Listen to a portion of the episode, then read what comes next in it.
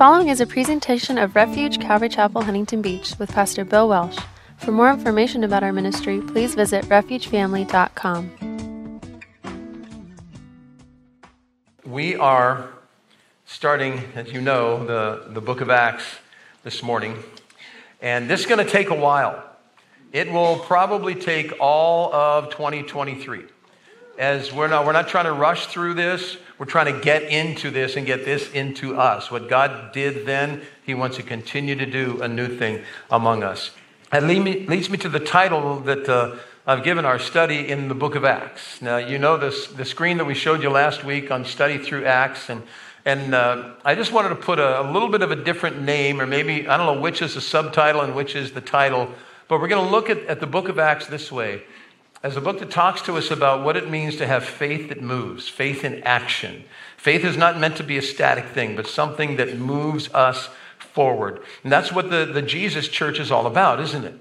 You know, we don't, we don't just sit down and, and quietly study our Bibles together. It's not just about singing great songs together when we gather. The Christian life is a life of action, it is faith on the move. We're going somewhere in the name of Jesus Christ. We're going somewhere for His glory. And we're going to talk about what we're going to do with the days that are ahead of us. So, faith in action. And I'm excited at this point in our life together with Jesus to imagine what our future means. And I mean what our future means for you and your involvement. We're not just talking about adding people to staff as that becomes a necessity, but what will you do as a part of this family, this congregation that is on the move in our community and around the world? What will it mean to you? What is my assignment in the years that are ahead? And it's likely to change, it's likely to morph a little bit.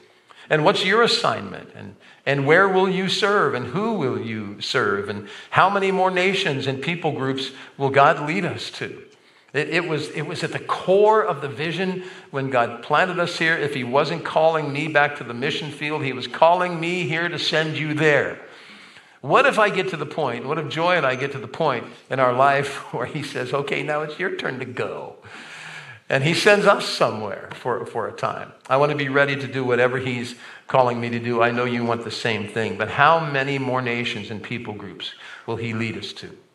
How many more current missionaries will we get to partner with that need support and need sustenance where they find themselves? How many more churches will be planted through Refuge Calvary Chapel of Huntington Beach? Where there's a need, not where there's 12 churches stacked up on top of each other already, but places around the world where there isn't a viable witness in a community or a town or a little village or a countryside. How many more will we plant and how many more evangelists and, and will, will, we, will we be thrusting out on, onto the streets and into the parks and into the schools and into the jails and the prisons where broken lives need hope? And I pray and I hope that we're just getting started. And although this, this little two word phrase has become, you know, kind of a, a hip little thing to say, I don't mean it in a hip way. I mean it literally. Um, let's go. Let's go. Let's go where God's pointing us to go. And, and even if we take our first steps on, on trembling legs, let's go. It's no, time to, it's no time to back up. It's time to go all in and go. And I hope and I pray that our journey through Acts is going to have that effect on all of us, starting with me. So, my assignment today is very simple, and I think I'm going to. Jeff, I don't know if I'm going to be able to hit the target that I was aiming at, but we'll see. I'm not even going to tell you the target. But. Uh, But I had a moment where I was strutting through the office and I think I can do this in this many minutes. And I'm not going to tell you how many hours that was. I mean, how many minutes that was. But I'm going to give a brief intro to the book. I'm going to cover a few verses, key verses, and then we're going to end in a brief little prayer meeting. That sound all right with you? All right. Would you stand with me? And we're going to read from Acts chapter 1, verses 1 down through verse 8.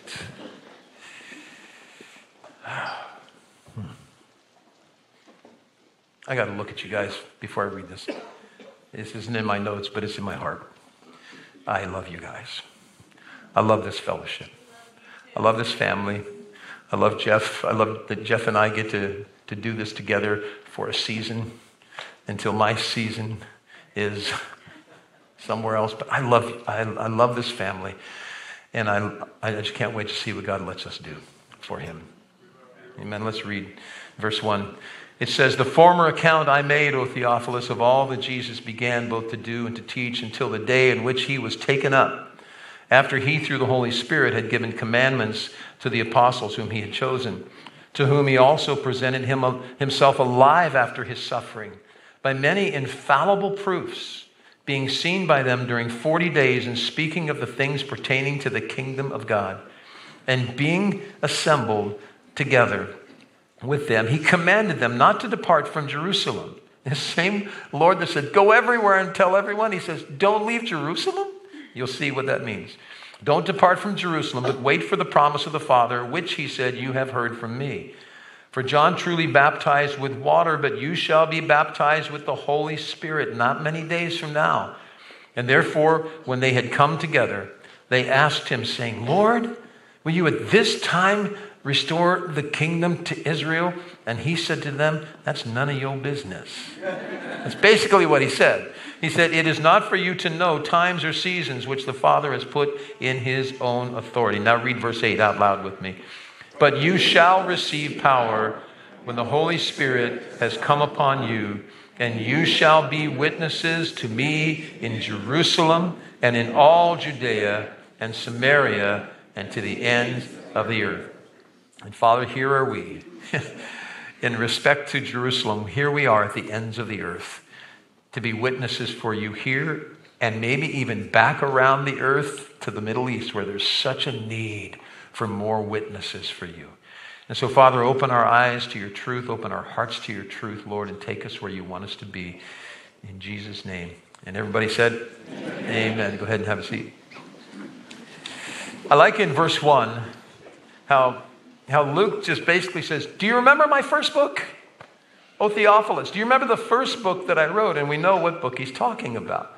But he brings up not his name, but he says, I, You do remember Theophilus, that first book that I wrote. So I want to talk to you for just a minute about the author that we know very little about, and Theophilus that we know even less about who this person was. But they obviously knew each other, the author and the receiver.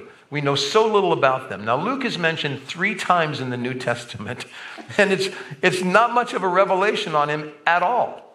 All we know is that he was certainly connected with Paul. And so when Paul writes to Timothy, he tells Timothy, Hey, Luke is with me.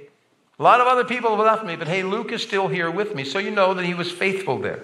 In Colossians and Philemon, the only thing, the only insight you get about, about Luke's involvement with, uh, with Paul at that time is that he's with him.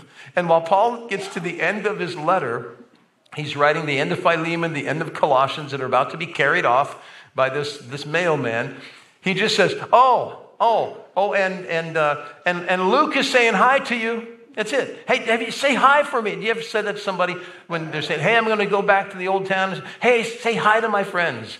And so Luke just pipes up and says, Oh, say hi to those people for me. And say hi to Philemon for me. That's all you have of Luke. Now, you, you have in, in Colossians chapter 4, verse 14, you get this little tiny bit, important bit of information about, about Luke, where, where Paul says, again, as he's kind of getting to the point where he's wrapping up, he said, And oh, I've got Luke, the beloved physician, here with me.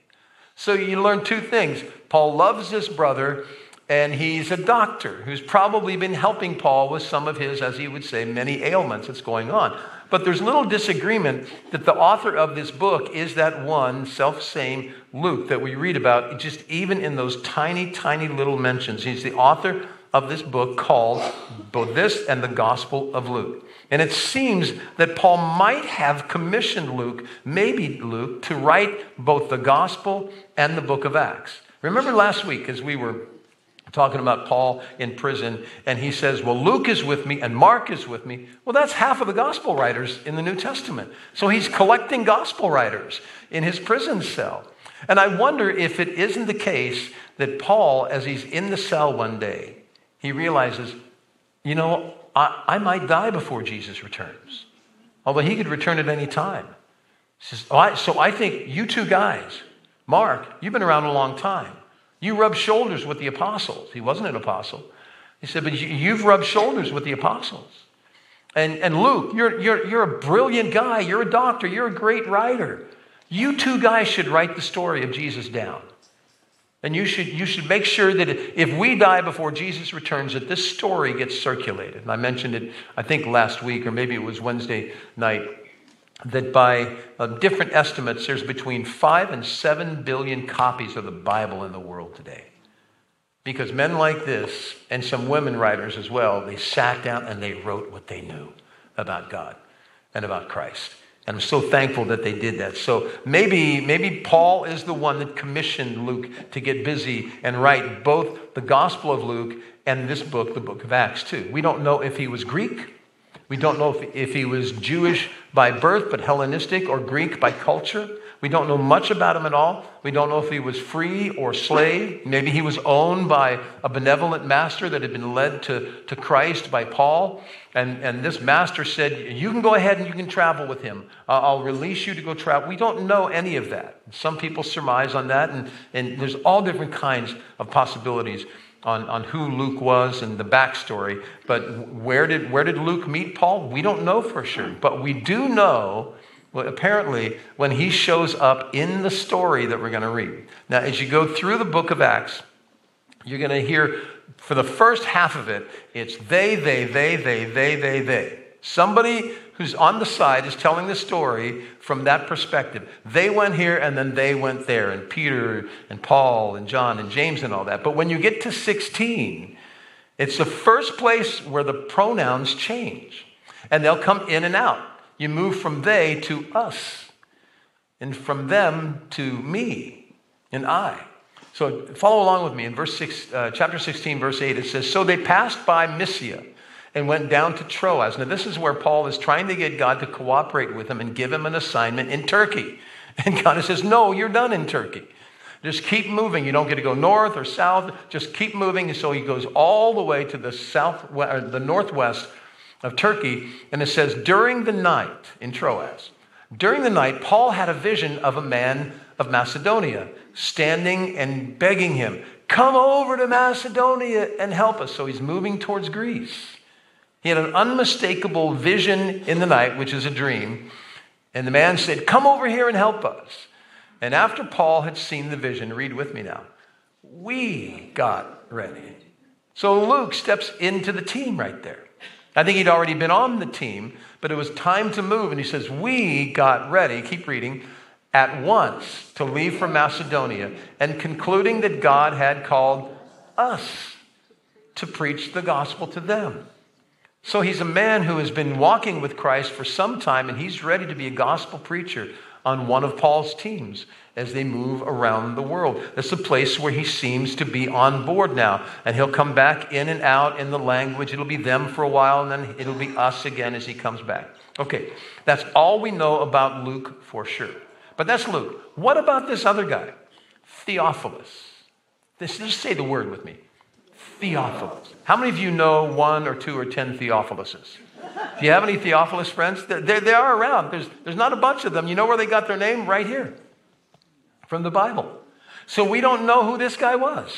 And again, there's many, many guesses. Some say he was a Roman military guy who'd come to Christ. That's possible. We know that there were centurions who came to Christ. Some say he was just a wealthy, a wealthy supporter of Paul and, a, and a, a, you know, a, guy that wanted to fund the writing of the Gospels and a close friend of this group. We don't know that for sure. I want you to see in, in Luke's Gospel, 1 through 3. Look at this. Many have undertaken to draw up an account of these things that have been fulfilled among us, just as they were handed down to us by those who from the first were eyewitnesses and servants of the Lord. He's explaining to the person he's written the Gospel of Luke to. So it says, With this in mind, since I myself have carefully investigated everything from the beginning, though he probably wasn't there, he's talked to those who were. He says, I too decided to write an orderly account for you, most excellent Theophilus, which would be a good way to address a centurion if he was a centurion. Oh, most excellent Theophilus. These were powerful people, so that you may know the certainty of the things that you have been taught. So, who was Theophilus? We don't know. Was he this Roman centurion? Was he, who, was he some, some upstanding, very wealthy citizen? Was he the owner of, uh, uh, of, of Luke who said, I release you to go do this. I, we don't know for sure. We, we can't be absolutely sure on any of these. But I'll tell you what, my favorite, my favorite possibility in this, it, it, it's all about the name Theophilus. Does anybody know what the name Theophilus means? lover of God. A love by or lover of God. But there's a God and a love. And so, if, if you would give your child the name Theophilus, your hope is that they would be a lover of God, or they would know that they were loved by God. It's a powerful name. And so I wonder if, uh, if what Paul is doing in the book of Acts as well as in the book of Luke is just writing to you and saying, This is your book. There, by the way, are there any Theophiluses in the crowd? There's no lovers of God in the crowd? Are there any, are there any lovers? Let me put it this way any lovers of God in the crowd? Yeah, that, you get me here. If you're a lover of God, maybe, maybe, maybe Luke is saying, This is your book. All you lovers of God. All you that are beloved of God. And that's everyone. God so loved the whole wide world. He said, This book is for you. Either way you look at it, this is your book. But this is part two of Luke's writing. It's a sequel to Luke, the, the, the first book in the series. Luke, Luke. One, I don't know why when I think of Luke, Star Wars always comes to mind. But and talk about a series. And talk about a confused series. How many of you were just a little bit, what? Years later, after the first one came out, you realized that wasn't volume one, that was volume four? They started with volume four, then did five, and then six, and then they went back and they did one and two and three. But it was a sequel. And you, how many of you are Star Wars lovers? There's a Greek word for you too. I don't know what it is. But. But you never miss an episode. You got, and, and you can school anybody on what's happening where. But this is a two part series. It's a powerful sequel. And part one was about Jesus, and part two is about what Jesus is still doing through people just like you and me. Acts of the Apostles is probably not an inspired title for this book. Although there are apostles that show up, and they show up pretty dominantly. But it's not just about the apostles, because as you read through the book, you're going to see there's more than apostles that are on the move, but their faith in action. Yeah, there, there are apostles and there are, there's other disciples that never became apostles. Not all solid Christians become apostles. They're servants of God. There are other men and women, young people. There are deacons, just servants that play very strong in the story here. And there are synagogue leaders, there's centurions, there's an Ethiopian eunuch, all kinds of people that just were on board with what Jesus was still doing. And though Jesus may have visually left them, he didn't stop working with them. And he didn't stop working with you. He's not done with you. He's, he's, I, I hope we're living in the days that we can say he's just getting started. You turn to Mark chapter 16. Would you do that with me? Mark 16, I want you to find this one in your own Bible. You're going to need to find your way back to this. It's not hard to find. It's the very, very last couple of sentences in the book of, uh, of Mark. That wonderful gospel, quick one, man. It's so, it's so full of action. But it says in verse 19, after Jesus had given the, the mandate to go into the world, the great commandment, the great commission, he said, So then after the Lord had spoken to them, telling them, Go everywhere, tell everyone your sins can be forgiven. After he had spoken to them, he was received up into heaven and sat down at the right hand of God. And not because he was tired, because he was done in the days of his flesh here. And when they went out and preached everywhere, read this with me the Lord working with them and confirming the word through the accompanying signs. Amen. Read verse 20 again. And they went out and preached everywhere, the Lord working with them, confirming the word through the accompanying signs. Jesus never stopped working with his disciples, even though he had physically departed from them. How many of you have ever thought, oh, I think my, I think my, my zeal for Jesus would be so much more if I had walked with him and seen him. I live in the days, I live in the days where he's invisible. I know he's real. I know he's with me. How many of you believe he's with you every day? How many, how many of you really believe he hears everything you say and he sees everything you do? Do you really? No, no, no, no. Do you really? when you're driving down the 405 and some knucklehead cuts you off and you realize that dude cut me off last week too? Do you say anything that you wouldn't say if Jesus was buckled into the seatbelt right beside you? You ever do anything you wouldn't do if, you, if Jesus was walking down the road with you? He is with you, He is with me.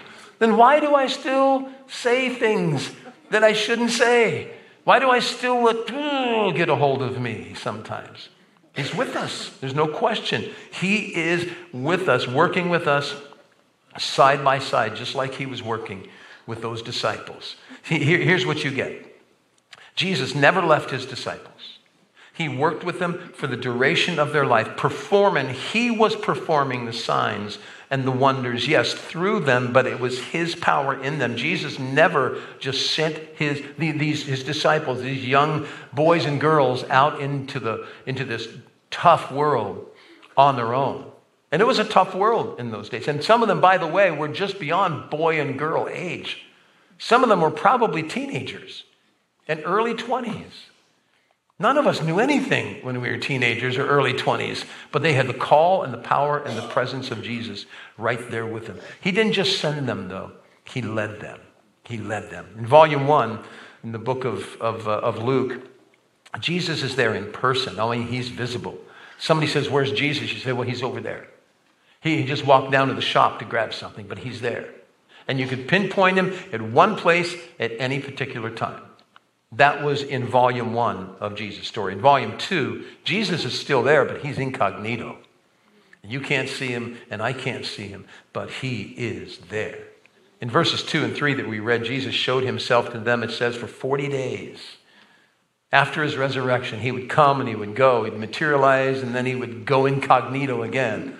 And he'd show up over and over and then, and then slip away for a little while. But, but it says, for those 40 days, he gave them infallible proof that he was alive from the dead, showing up over and over and over again. And one time, Paul says in, in 1 Corinthians 15, there were over 500 of us gathered together. If, if you filled this sanctuary up to overflowing, you'd have a little more than 500. Oh, that many people at one moment they saw him and they lived to tell the story. And Paul, at the time he wrote it, he said, I can give you addresses. Not email addresses yet, but I can tell you where they live. Some of these are, are ready to tell you the story about seeing Jesus Christ alive from the dead. And many of them surviving, even right up to that particular point. Seen by over 500 multiple other appearances. You know what, you know what I like about, about half of the appearances with Jesus after his resurrection? There's food involved. I just, I don't know, I just like that. I like the fact that Jesus liked to eat with his disciples. And he's even eating with a resurrected body. That gives me hope for heaven. There's going to be great food in heaven, especially if Joy's cooking in heaven. It's going to be amazing food. And it's true. And I'm not just saying that to make points, but did you hear that, Joy, out there? but verses 4 to 9 that we just read as well, there's this one last appearance. And there's one final promise, too. Not that there's not more promises that he makes to, to each one of us individually, but there was one more powerful promise, a promise of something more. More? More what? A different level of relationship with the Holy Spirit that would bring power, the, the kind of power you want in whatever God's called you to do in service to Him, whether it's in what you say or what you do. He said, You're going to receive power when the Holy Spirit comes upon you, and you will be witnesses for me. You see, he had already kept one of his most powerful, wonderful promises. It was the John 3:16 promise. You remember that promise? He said to, to Nicodemus, he said, You must be born again. And he said, Well, how is that possible? He said, You have to be born of the Spirit. He said, Well, how's that possible? How can I be, how can I be born again? I'm an old man. How does that happen? And he gets down to this story. And this is what he's saying to Nicodemus. His whole story is with Nicodemus, where he said, God so loved the world, Nicodemus. God so loved the world that he gave me his only begotten Son. And whoever believes in him will not perish, but will have everlasting life. When did Jesus fulfill that promise? I believe you see the beginning of it when that group of, of disciples, apostles, are huddled together, and it tells us they're huddled together full of faith No. It said they were huddled together for fear that the Jewish leaders were coming after them too. And Jesus walks into that fear chamber that night, the evening after his resurrection. And it says he breathed on them and he said, Now receive the Holy Spirit. Well, isn't that what he's saying here? But in a different way. I think what happened that night in that upper room is what happened to you, but whatever moment you said, Jesus, take what's left of my broken life. What happened to me on the evening of November 9th, what happened to you, whatever that date was. Jesus walks in, breathes on them, and says, Now receive the Holy Spirit. What did that accomplish? It gave them new life. The resurrection life happened to them at that particular moment, and they were born again. It's what he'd been waiting to do for them to give them that life. And so now, 40 days later, Jesus said, There's more. There's another dimension of relationship and involvement with the Holy Spirit that will give you not more life in that sense, but give you more power than you've ever known. Give you power to serve me. He said that that promise is the next promise to be kept for you. He gave them power before when they would go out on, on little short term missions, and he said, You're going to have power over demons, you're going to have power over sicknesses, and go out and do what I've done, and then come back, and he would fill them again. He'd give them power and authority again. That, but, but they would need it again. They would need that authorizing again. At this point, he said, It's going to be with you. This is going to be a resident power to serve me until you see me face to face. I used to love ending my letters like that back in the probably the 70s and the 80s. Let's serve Jesus till we see him face to face. And he said, I'll give you all the power that you need to serve me until you see me face to face. But he said, You're going to have to wait for it. How long, Lord? How long? And I, and I, I love the conversation where he says, You're going to have power. And he said, Oh, Jesus, are you going to bring the kingdom now? Is this when it's going to happen? He said, That is none of your business. Don't worry about that. Don't, don't try to timeline the prophetic. Just wait and serve me. He said, and, and be filled with that power on that day. And then get out into the assignments that I will give you. And that goes for you and I as well. But he said, wait for it. 10 days is how long they would wait until that day, and we'll get to that when we get into chapter 10. But I want to read with you in verses 9 through 14. We already did that. There we go. Chapter 1, back in Acts chapter 1. Follow along with me, please. Verse 9 says, Now when he had spoken these things, these things what? Go and wait in Jerusalem. While he spoke these things, while they watched, he was taken up and a cloud received him out of their sight. And while they looked steadfastly toward heaven, as he went up, can you just picture this? Can anybody picture this? Isn't this? I've seen it. I've seen it, you know, painted. I've seen it sketched. I've heard it described. It's just what a magnificent scene. While they looked steadfastly, they couldn't take their eyes off of him. They looked toward heaven. As he went up, behold, two men stood by them in white apparel, and who also said, Men of Galilee. Why do you stand gazing up into heaven? This same Jesus who was taken up from you into heaven will so come in like manner as you saw him go into heaven. That is huge. He's going to come back the same way you saw him leave. Let me spend a second on this. What, what's happening here? Jesus made the promise, and as he's speaking, this is dramatic. He just begins to lift. I think slowly. He lifts off the ground. And he begins to rise and he's going up. And, and they're just all the apostles. Don't you picture them like this? Oh, this is it's kind of cool. I like this. I wonder, wonder what's happening next. Are you kidding me? They're standing there like you would be standing there, speechless. And what is this? And they watch Jesus levitating, not levitating, but rising up into the sky. And they can't take their eyes off him. And the two guys come on. Who are the two guys? They got to be angels, right? How do they know all this stuff? Two guys in white apparel, and they're looking up, and, and, and they see the apostles. They just can't stop watching. And they say, Guys, what are you watching? What are you looking at? Didn't he just tell you what to do? Get back into Jerusalem and wait for this promise. He'll come back just like he left. Let me spend just a moment on that. The scripture makes it clear to us. It says that he will return with a cloud of what? witnesses. What, what are the witnesses? whether the ones or the followers of Jesus Christ who have already gone before us. And if I live until Jesus comes again, I'm going to look up into the sky and I'm going to be drawn up with him. The Bible, we, we call that the rapture, the rising up, the catching away of his people before some trouble really hits this planet. But we're going we're going to be caught up into the clouds with him. And I wonder if it wasn't a cloud that they saw that day. Because the scripture tells us that after Jesus rose from the dead, he went down and he took those who were captive, he took them into captivity with him. He says, Come on, I'm setting you free from this place. And they went in hell. They were in a holding place until Jesus had paid for their sins. And he, I wonder if that's not what they saw that cloud of witnesses who had died before Jesus came back that were then waiting for him to come and release him from that place that is described in the Gospel of Luke as Abraham's bosom, a place of comfort. And he's taken them home. And wouldn't that be amazing if that's what they saw? Because that's what they're going to see when Jesus comes back for us. There's going to be a cloud of witnesses. Take that for what it's worth. I don't know. We'll see if, uh, if God adjusts uh, my understanding of that. There'll be a lot of adjusting when we see Jesus face to face. But he said, just go wait.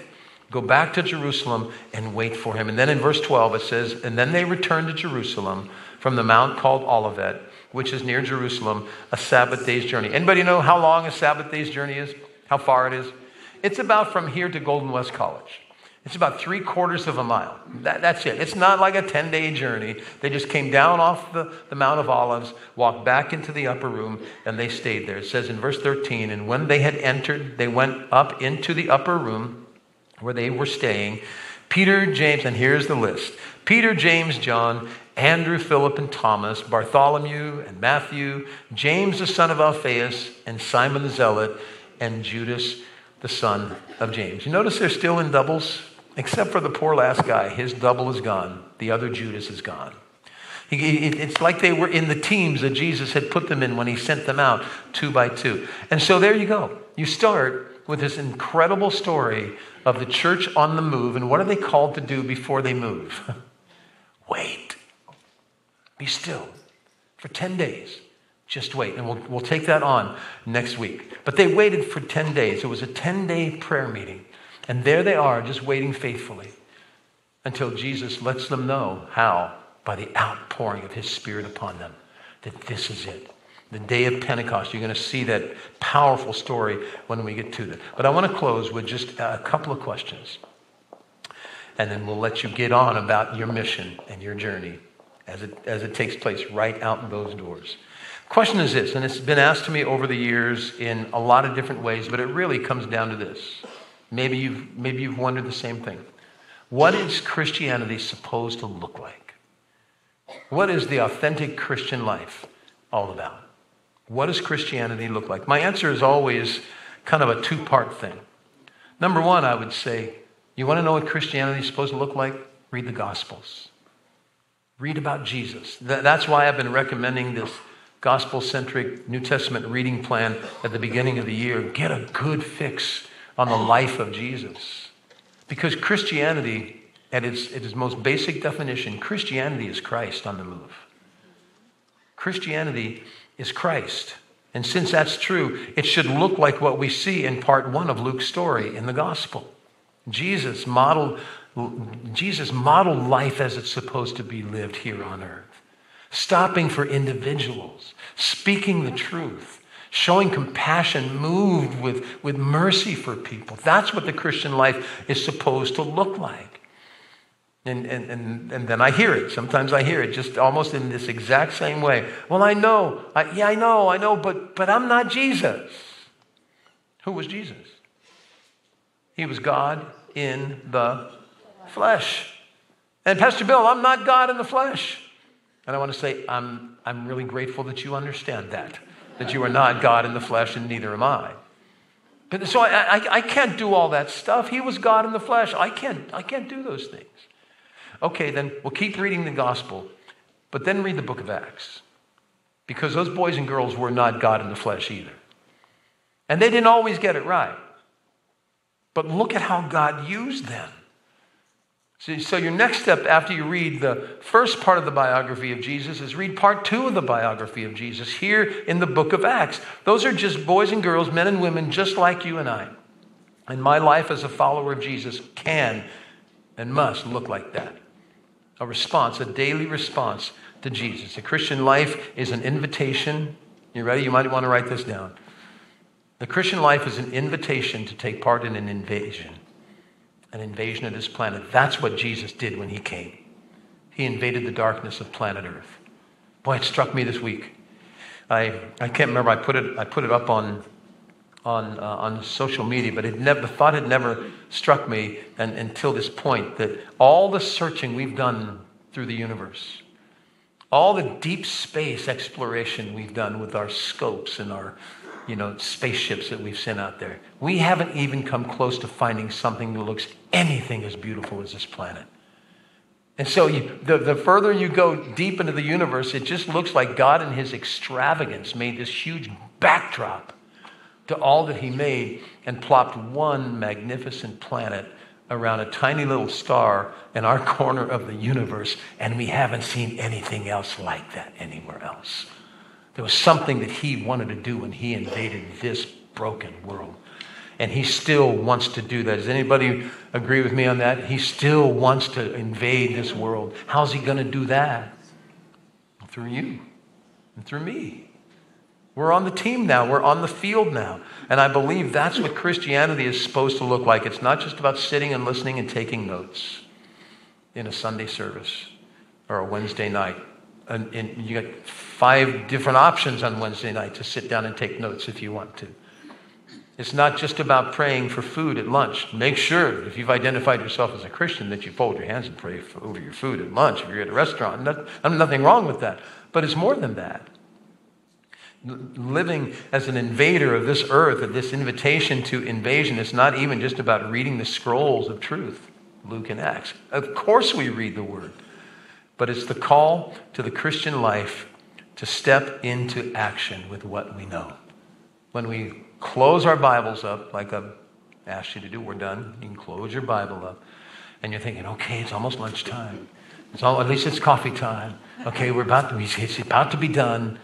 And there's going to be one more half of a song, probably and then, then we're free to go. And, I, and I've done my, my, my church thing, I've done my Jesus thing. It's not just about that. The call to the Christian life is a call to put our faith into action, a call to make a move, to boldly and lovingly speak truth, and to do something with Jesus.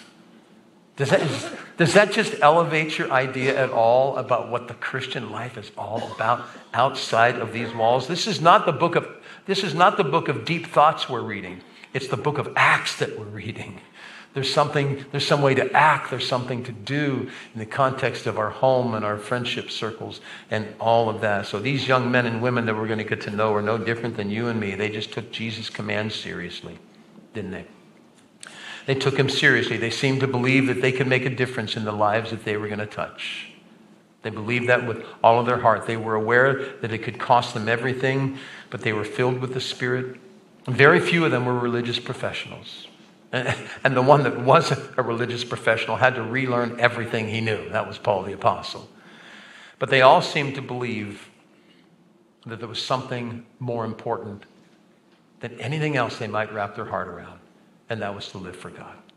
There was a moment last Monday night, first time all season long, I sat down to watch a full football game.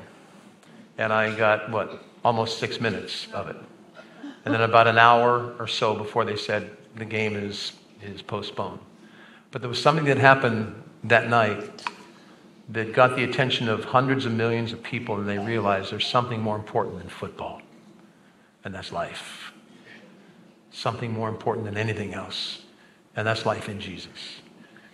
And I heard the story, you heard it too. It's most, one of the most powerful things I've heard on, on this story, at least, is that when Damar Hamlin finally woke up and, and asked his doctor, his first thing he wanted to know is who won the game. Did you hear what the doctor told him? He said, You won the game. You won the game, young man.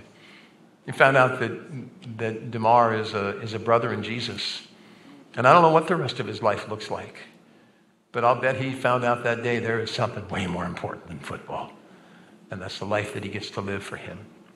And that's true for you too. They all seem to believe, these, these men and women we're going to study, that there was something so much more important than anything else. And this is how Jesus gets his whole gospel to the whole world. It's how he does it. And he's not done. And he's not done with you, he's not done with me. This is how he gets it done. He gives you the Holy Spirit. He leads you out, he leads me out, and he works side by side with us. Wouldn't it have been a whole lot easier if, if Jesus had, you know, just said, hey guys, just, just don't mess up anything that I've started and just be good and, and I'll take it from here. And if he somehow just, maybe he could launch the world's greatest app that's ever been launched. And, you know, maybe he could call it Grace Book or something like that or whatever he would want to call it. And just since everybody's online, I can do this, I can handle it, I will get it right. You know, I, I why, did, why did he have to go back to heaven? Why didn't he just stay here and, and plant the world's only perfect church? Because there isn't any other perfect church. Why didn't he just stay and pastor that church?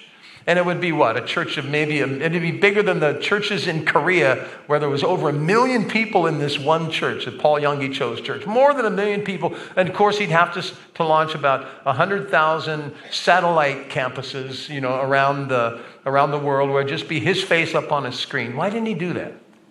I'll tell you why he didn't do that. Because I got, I got to just say, I'm not sure that works with what Jesus told us to do.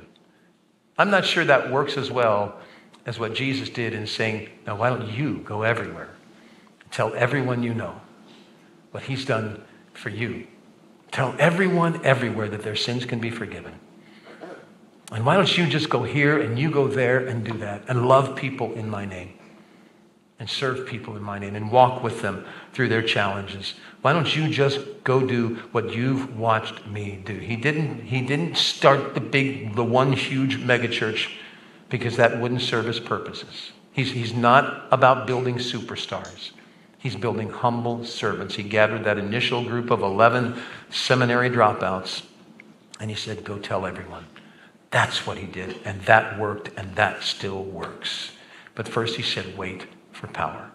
So I want to pray with you as we wrap up, and the team is going to come out. We're going to sing a little bit before we go, but I want to pray for you and with you. As I hope you're at a place at this moment where God is touching a nerve in your heart and you're entertaining the possibility that God might have something for you to do for Him, along with attending a group of his people and getting stronger and deeper in fellowship and community with one another. Something significant in people that he wants you to touch. And maybe you're saying, Lord, I need that power to do that. And I want to pray with you over that. Because you, don't, you and I don't have to wait 10 days. The only waiting that has to happen is maybe, maybe we have to wait until we surrender. Say, Lord, my plans aside, your plans in front. I'm, I'm ready to run with that. Maybe we wait until we see it in all of its simplicity and we just ask. There's a, a passage, you can look this up later. In Luke 11, Jesus has just told the, uh, the disciples how to pray. He said, You ought to pray like this. Start by talking to your Father, our Father in heaven, hallowed be your name, and all that. At the very end of it, he, he comes out of that beautiful prayer and says kind of a disturbing thing. He, he says, Now, if you being evil, uh-huh, you just call me evil. Yeah, you, if you being evil, in other words, we're all sinners. If you who are a sinner like everyone else around you, look around you for a minute. Just look at anybody. They're a sinner. Um, and, and they're, they're probably sinners who have found the Savior.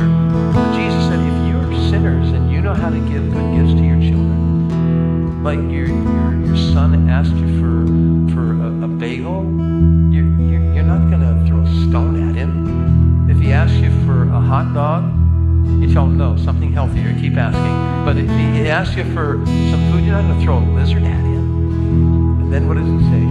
If you, being evil, know how to give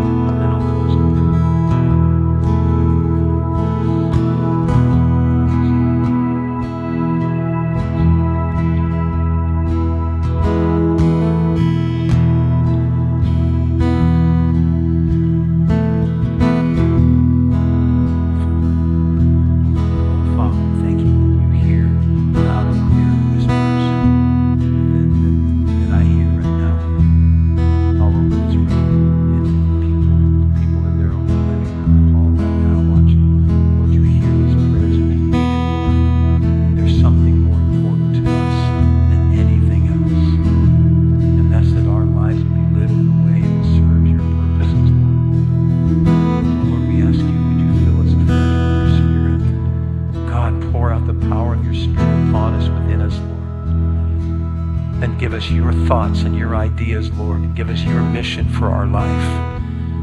And we will surrender to that, Lord. Lead us forward, lead us forward. Walk with us, Lord. Holy Spirit, take control of our lives and teach us and train us and disciple us. Oh, we want to serve you, Lord God. Thank you. Thank you, Father. Thank you for hearing us. You say you'll give the Holy Spirit if we ask. We're asking, Father, I pray for those right now that need to pray a, a- a- primary prayer of just, oh, Jesus, save me. Hear their prayer right now, Lord, as they ask you for forgiveness for their sin and they receive your life in exchange, Lord, for their sin. Give them new life right now, Father. In Jesus' name. Amen. Let's stand together. If I, if I, in that, that, that last prayer, if I just described you and, and you're, you're asking Jesus to, to fix your broken life, he heard that prayer. He responded to that prayer. If you said, Jesus, come in and take my life, I believe in you. I trust you. Thank you for saving me. Thank you for dying for me. He heard that prayer. And on the authority of his scripture, I say to you, welcome into the family of God. Please tell somebody around you that you said that, that you, you called on him. Let's go see what he has for us. Amen. Communion is going to be served in the prayer room over there, and there's going to be a prayer team down here that would love to pray with you if you have some special needs. Otherwise, let's go invade. Let's go invade the world with his love. Amen. Let's sing together. This has been a presentation of Refuge Calvary Chapel, Huntington Beach with Pastor Bill Welsh. For more information about our ministry, please visit refugefamily.com or call 714 891 9495.